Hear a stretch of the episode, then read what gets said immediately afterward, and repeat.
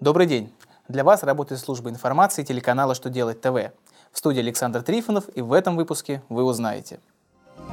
Чем грозит работодателю незапланированный отпуск работника? Какая доля иностранных работников будет допустима в различных отраслях в 2016 году? Чем законодатели предлагают заменить транспортный налог? Итак, о самом главном по порядку. Минтруд разъяснил, что согласно статье 136 Трудового кодекса оплата отпуска производится не позднее, чем за три дня до его начала. Эта норма носит императивный характер и исключений не имеет. Поэтому она должна соблюдаться, даже если работник по семейным обстоятельствам попросил представить ему незапланированный отпуск завтрашнего дня.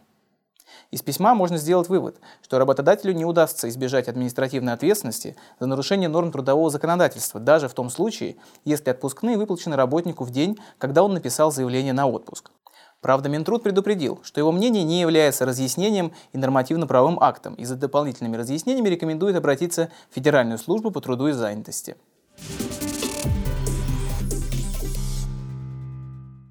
Сельскохозяйственных работников, выращивающих овощи, и строителей будем вновь выписывать из-за границы. На портале проектов нормативных документов обсуждается проект постановления правительства, где указывается количество иностранных рабочих, необходимых России в 2016 году. Цифры взяты не с потолка. Потребность страны в иностранных трудовых ресурсах подсчитывалась на основании соответствующих предложений Минпромторга, Минстроя, Минсельхоза, Минспорта, Минздрава и Минтранса. Итак, в проекте указаны такие допустимые доли иностранцев. 65% в сфере строительства, 50% в сфере выращивания овощей, 35% в сферах сухопутного пассажирского и грузового транспорта, 25% в области спорта, 15% в розничной торговле алкогольными напитками и табачными изделиями и 0% в реализации лекарств.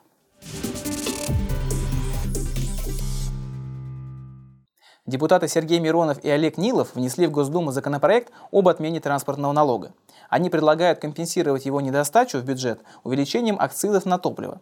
Так, к примеру, пожилые автомобилисты не будут платить за простое авто, которыми они пользуются лишь в дачный сезон. В таком случае будет работать принцип «пользователь платит, когда едет», что, безусловно, является более справедливой формой платы, разъясняют депутаты.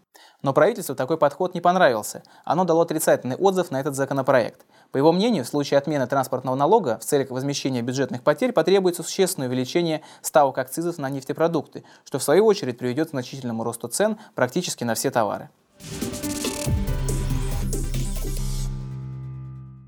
На этом у меня вся информация. Я благодарю вас за внимание и до новых встреч.